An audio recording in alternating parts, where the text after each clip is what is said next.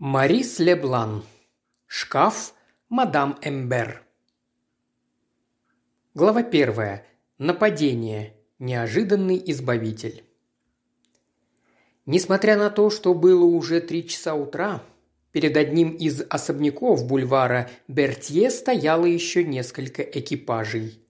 Но вот из подъезда вышла группа гостей, мужчин и дам. Четыре экипажа направились в разные стороны – а на улице осталось только двое мужчин, которые дошли вместе до угла улицы, где жил один из них. Другой решил идти пешком дальше. Было принято решение прогуляться в эту зимнюю ночь, такую ясную и холодную. Его шаги громко раздавались по пустынной улице. Но через несколько минут у него явилось неприятное ощущение, как будто кто-то за ним шел – Действительно, оглянувшись, он заметил человека, который крался между деревьями.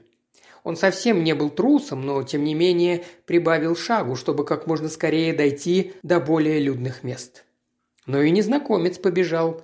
Встревоженный этим, он решил, что будет благоразумнее выждать его и вынуть из кармана револьвер – но не успел он этого сделать, как человек внезапно набросился на него, и на пустынном бульваре между ними завязалась борьба, в которой он сразу почувствовал себя более слабым. Он начал звать на помощь, отбивался, но его противник повалил его на кучу камней, схватил за горло и чуть не задушил платком, который засунул ему в рот. Глаза его закрывались, в ушах зашумело, и он уже был близок к потере сознания, как вдруг он почувствовал себя свободнее. И человек, под тяжестью которого он задыхался, вскочил, чтобы в свою очередь защищаться от внезапного нападения. Получив удар палкой по руке и сапогом по ноге, он застонал от боли и, произнося проклятие, убежал, прихрамывая. Не обращая на него ни малейшего внимания, неожиданный избавитель наклонился и спросил «Вы не ранены?» Ранен он не был, но все произошедшее настолько его ошеломило, что он совершенно не мог держаться на ногах. К счастью, крики привлекли несколько прохожих. Нашли карету, и пострадавший сел туда со своим спасителем, который отвез его в отель. Перед отъездом, уже совершенно придя в себя, спасенный рассыпался в благодарностях.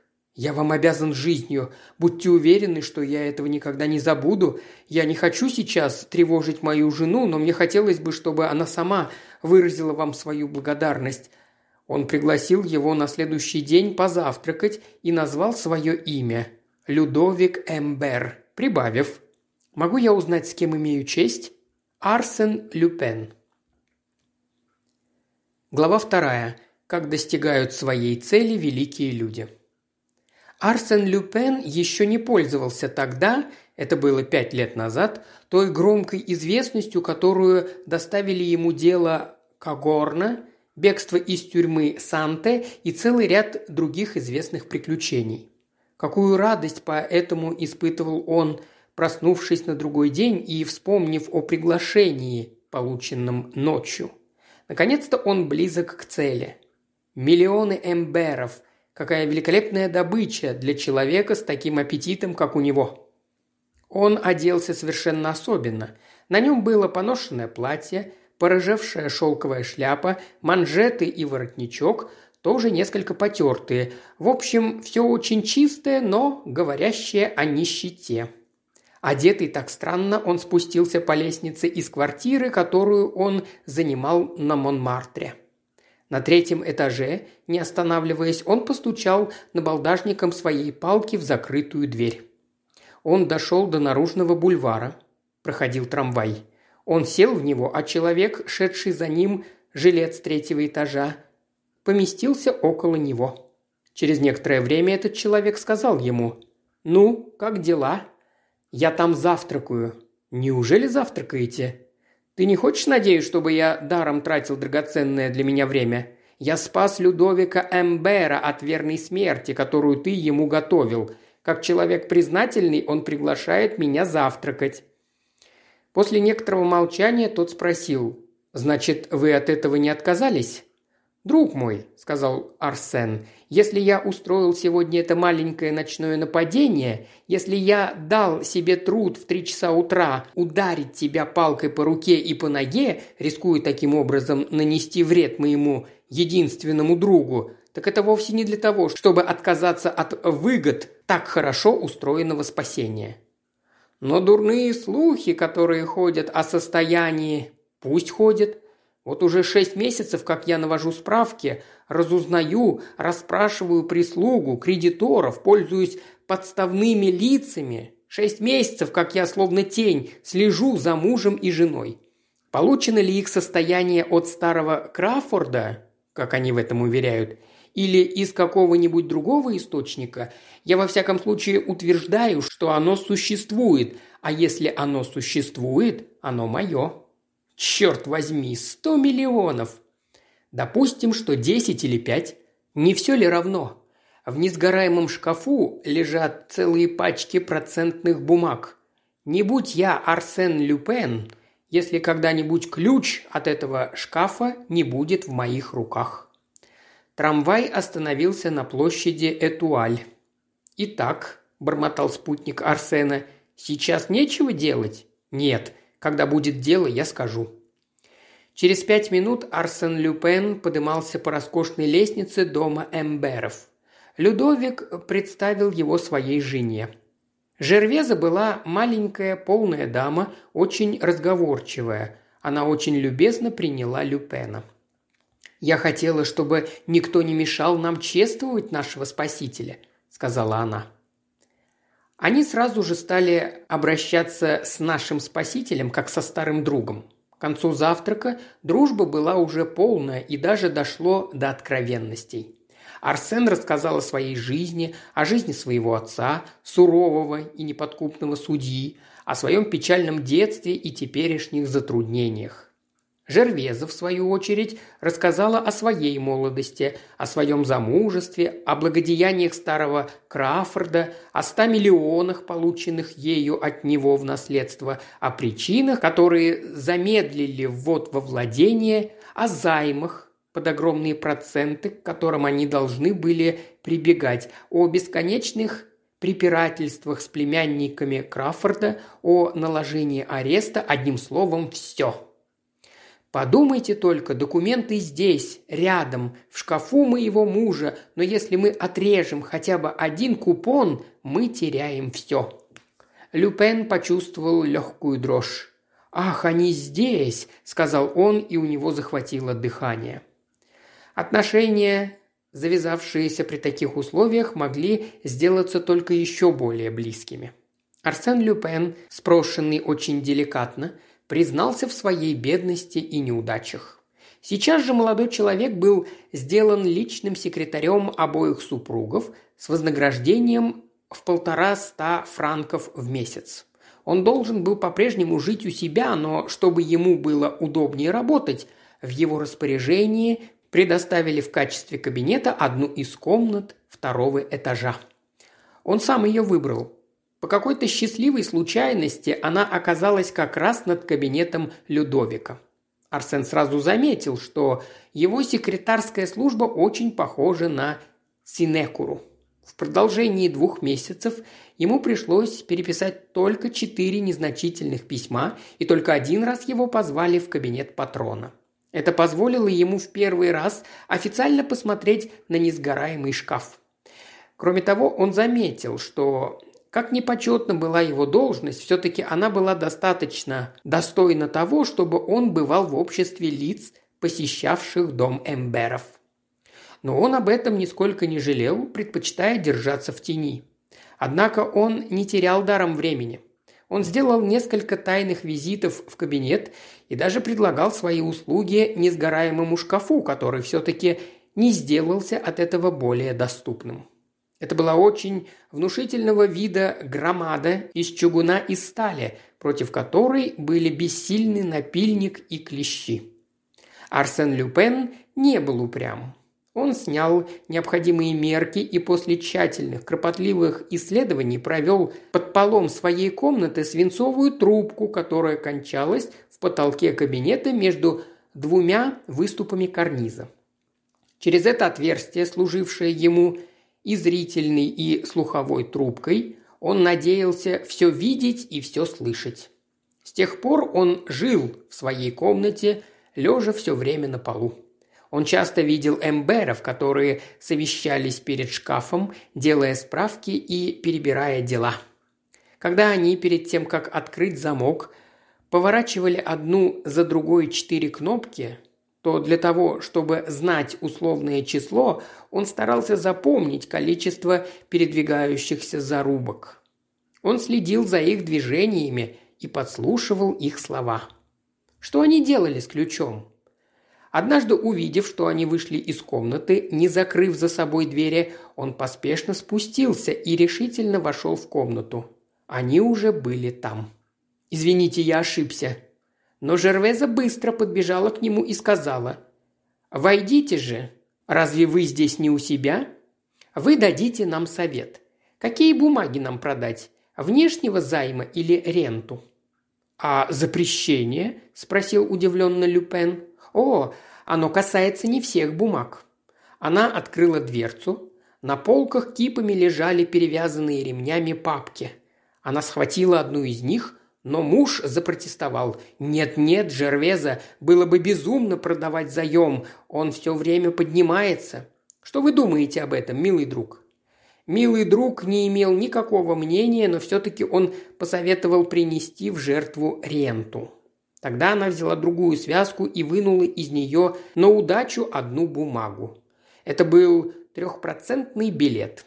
Людовик положил бумагу в свой карман. После полудня он вместе с секретарем продал этот билет и получил 46 тысяч франков. Несмотря на то, что говорила Жервеза, Арсен Люпен не чувствовал себя у эмберов как дома. Напротив того, его положение у них доставляло ему много неприятностей. Многие обстоятельства убедили его в том, что слуги не знали его имени. Людовик говорил о нем всегда так. «Вы предупредите этого господина. Приехал ли этот господин? После энтузиазма первого знакомства они с ним едва разговаривали, и, обращаясь с ним с уважением, которое обычно оказывается благодетелю, никогда им, однако, не интересовались. Однажды, когда он проходил через переднюю, он слышал, как Жервеза говорила двум гостям. «Это такой дикарь!» «Пусть», – подумал он, – «будем дикарем» и, не стараясь объяснить себе некоторых странностей этих людей, он продолжал заниматься выполнением своего плана. Усиленные нападки некоторых журналов на эмберов ускорили дело. Арсен, присутствуя при всех перипетиях драмы, при всех тревогах и волнениях супругов, понял, что, откладывая еще дальше, он может все потерять. Пять дней подряд, вместо того, чтобы уходить в шесть часов, как он это делал обыкновенно, он запирался у себя в комнате. Все думали про него, что он ушел. Он же ложился на пол и наблюдал за кабинетом Людовика. Пять вечеров подряд не представлялось благоприятного случая, которого он так ждал. Он уходил поздно ночью через маленькую дверь во дворе, от которой у него был ключ. На шестой день он узнал, что Эмберы в ответ на злые нападки своих врагов предложили открыть шкаф. «Надо действовать сегодня вечером», – подумал Люпен. И действительно, после обеда Людовик расположился у себя в кабинете. Жертва была с ним. Они принялись перелистывать бывшие в шкафу книги. Прошел час, затем другой. Он слышал, как ложились спать супруги. Теперь в первом этаже уже никого не было. Полночь. Эмберы продолжали свою работу. «Пора начинать», – прошептал Люпен. Он открыл свое окно. Оно выходило во двор. На небе не было ни луны, ни звезд, и двор был совершенно темен. Он вынул из своего шкафа веревку с приготовленными заранее узлами, прикрепил ее к перилам балкона, перелез через них и, придерживаясь за водосточную трубу, тихо скользнул вниз к окну, находившемуся как раз под его комнатой. Это было окно кабинета. Плотная ткань занавесок скрывала комнату. Спрыгнув на балкон, он постоял некоторое время неподвижно, внимательно прислушиваясь. Успокоенный царившей тишиной, он тихонько толкнул обе рамы. Если никто не дал себе труда их осмотреть, то они должны были поддаться его усилию, так как после полудня он сам открыл задвижки. Рамы поддались. Тогда с бесконечными предосторожностями он открыл их еще больше. Как только он был в состоянии просунуть через них голову, он остановился. Слабый свет проходил сквозь плохо сдвинутые портьеры. Он увидел Жервезу и Людовика, сидевших около шкафа. Погруженные в свою работу, они только изредка и совсем тихо перекидывались словами. Арсен рассчитал пространство, которое отделяло его от них, и точно определил движения, нужные ему для того, чтобы сделать их безвредными для себя прежде, чем они могли бы позвать на помощь. Вдруг Жервеза сказала, «Как холодно вдруг стало в комнате. Я думаю лечь спать, а ты?» «Я хотел бы кончить». «Кончить? Но ведь у тебя хватит работы на всю ночь». «О, нет, самое большее на час». Она ушла. Прошло двадцать-тридцать минут. Арсен толкнул еще немного окно. Занавески зашевелились. Он толкнул еще. Людовик обернулся и, увидев, что занавески надулись от ветра, встал, чтобы закрыть окно. Не было слышно крика, не было даже никаких признаков борьбы. Несколькими уверенными движениями, не причиняя своей жертве ни малейшего вреда, Арсен оглушил Эмбера, окутал его голову портьерой и связал так, что Людовик не успел даже рассмотреть лица того, кто на него напал. Потом он быстро направился к шкафу, схватил два портфеля, взял их под мышку, вышел из кабинета, спустился по лестнице и открыл дверь. На улице стоял экипаж. «Возьми это», – сказал он кучеру, – «и ступай за мной». Он вернулся в кабинет, в два приема они совершенно очистили шкаф, затем Арсен поднялся в свою комнату, снял веревку и уничтожил все следы своего путешествия. Все было кончено. Глава третья. Последствия. Несколько часов спустя Арсен при помощи своего товарища вынул все содержимое из портфелей. Он не испытал никакого разочарования, узнав, что богатство Эмберов не было так велико, как про него говорили. Он предвидел это раньше. Миллионы считались не сотнями, даже не десятками, но тем не менее общая сумма определялась внушительной цифрой.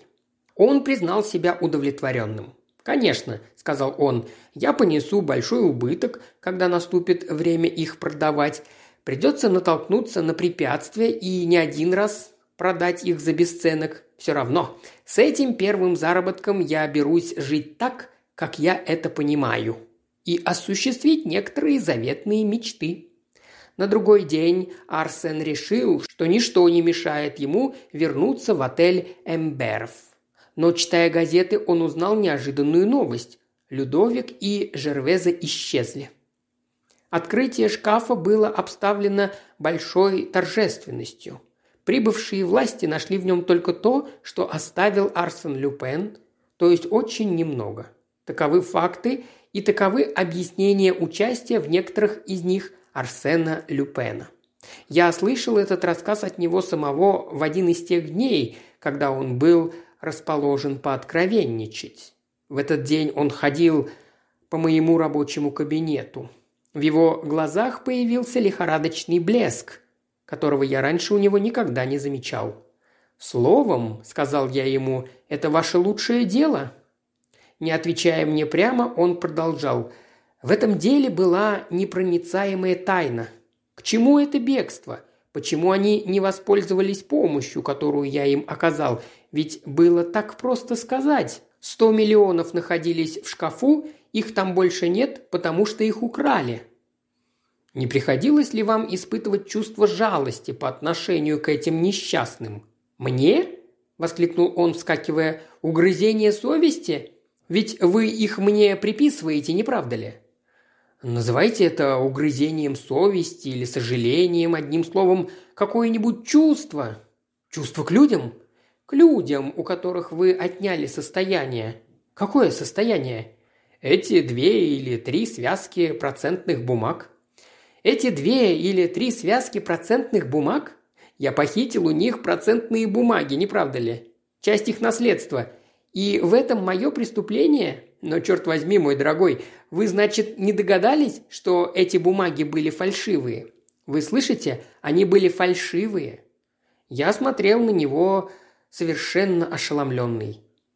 «Фальшивые!» – с яростью воскликнул он. «Архифальшивые! Все эти облигации, парижские, городские, государственные – это была просто бумага, только одна бумага. А вы еще спрашиваете, испытываю ли я угрызение совести. Но я думаю, что они должны быть у этих плутов. Они обманули меня, как самого обыкновенного простофилю. Они обокрали меня, как последнего дурака. С начала до конца я терпел поражение, с первой же минуты. Знаете ли вы, какую роль я играл в этом деле? Или, вернее, роль, которую они заставили меня играть в нем? Роль Андрея Краффорда. А я об этом даже не догадывался. В то время, как я принял на себя роль благодетеля, человека, который рисковал своей жизнью, чтобы спасти Эмбера, они меня выдавали за одного из Краффордов. Не изумительно ли это? Этот оригинал, комната которого была во втором этаже, этот дикарь, которого показывали только издали, был Краффорд, а Краффорд был я. И благодаря мне – Благодаря доверию, которое я внушал под именем Краффорда, банкиры устраивали им займы, а нотариусы убеждали своих клиентов давать им в долг. Он вдруг остановился, схватил меня за руку и возмущенным голосом сказал мне следующие неожиданные слова. «Мой дорогой, в настоящее время Жервеза Эмбер должна мне полторы тысячи франков. Это походило на великолепную шутку, и ему самому стало весело. «Да, мой милый, тысячу пятьсот франков. Я не только не видел ни гроша из моего жалования, но еще она заняла у меня тысячу пятьсот франков. Все мои сбережения. И знаете ли вы для чего? Будто бы для несчастного, которому она помогала без ведома Людовика. И я попался на это. Не смешно ли это?» Арсен Люпен, обокраденный на 1500 франков и обокраденный дамой, у которой он украл на 4 миллиона фальшивых бумаг. А сколько соображений, усилий и гениальных хитростей понадобилось мне, чтобы достигнуть такого блестящего результата. Это единственный случай в моей жизни, когда я был обманут. Но черт возьми, я действительно хорошо был обманут. В полном смысле этого слова.